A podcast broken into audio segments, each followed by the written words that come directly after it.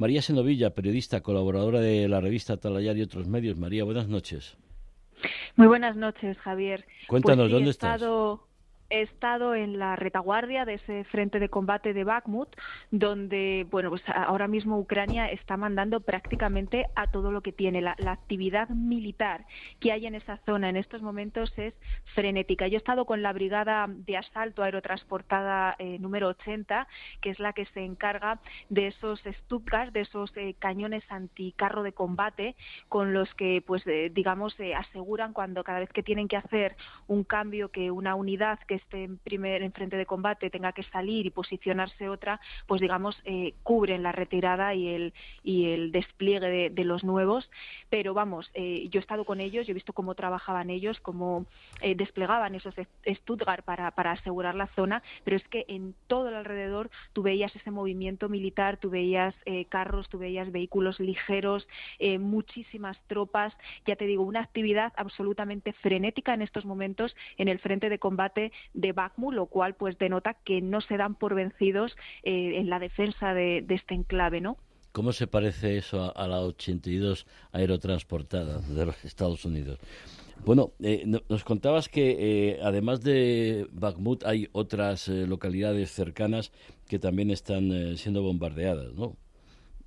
Pues eh, lo que viene siendo todo lo que hay detrás de la, de la retaguardia de Bakhmut, incluida la ciudad de Kramatorsk, eh, donde, donde estoy durmiendo yo, donde están durmiendo muchos periodistas que cubrimos este frente de combate, pero también Drunivka y también Konstantinivka, que son pues las ciudades que van por esa carretera hacia Chasiv-Yar, que es la única vía que queda para entrar ahora en Bakhmut, para que entren los militares, porque por supuesto los civiles y la prensa ahora mismo ya eh, no podemos, desde el pasado 1 de marzo está completamente cerrado, pero sí, esta semana, el martes eh, nos despertábamos por la mañana con un fortísimo bombardeo en el centro de Kramatorsk, eh, los, proyectiles cayeron en un edificio residencial, murió un señor mayor, eh, hubo varios heridos también.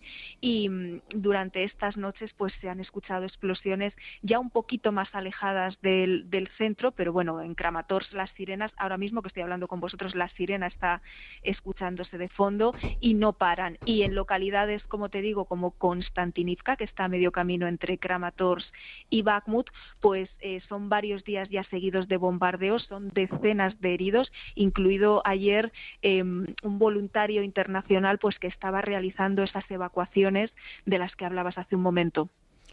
María, eh, eh, en la semana pasada nos contabas que habías estado en, en las trincheras, eh, habías visto una moral alta de los ucranianos. En, eh, esta ocasión, con esta brigada aerotransportada con la 82, también la moral está alta, a pesar de, de cómo les están pegando duro los bombardeos rusos ahí en Bakhmut.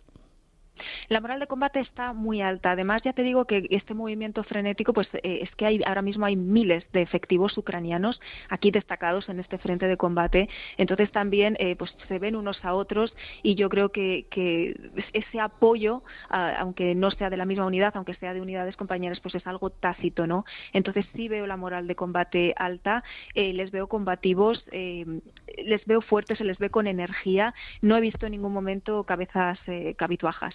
Y lo más importante, con recursos, porque bueno, me cuentas que quizá mañana te lleven a ver una pieza de claveles. A ver, explícame qué es eso de una pieza de, de claveles. Pues es otra brigada, en este caso de artillería, y esos claveles son, son esos eh, eh, obuses que, bueno, pues que, están lanzando artillería contra las, las, líneas rusas y que desplazan cada día, no deben de estar en la misma posición, les van moviendo.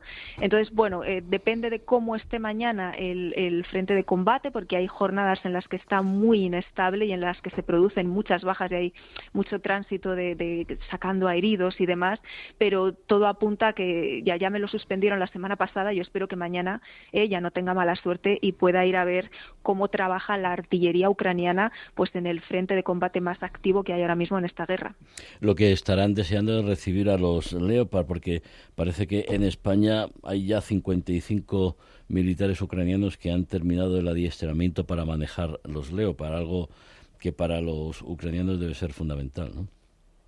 Claro, porque no sirve de nada mandar eh, pues estas eh, piezas eh, tan grandes, tan complejas, tan modernas, si los soldados que van a pilotarlos y que van a manejarlos aquí en el país no tienen un conocimiento pues pues a la altura, ¿no?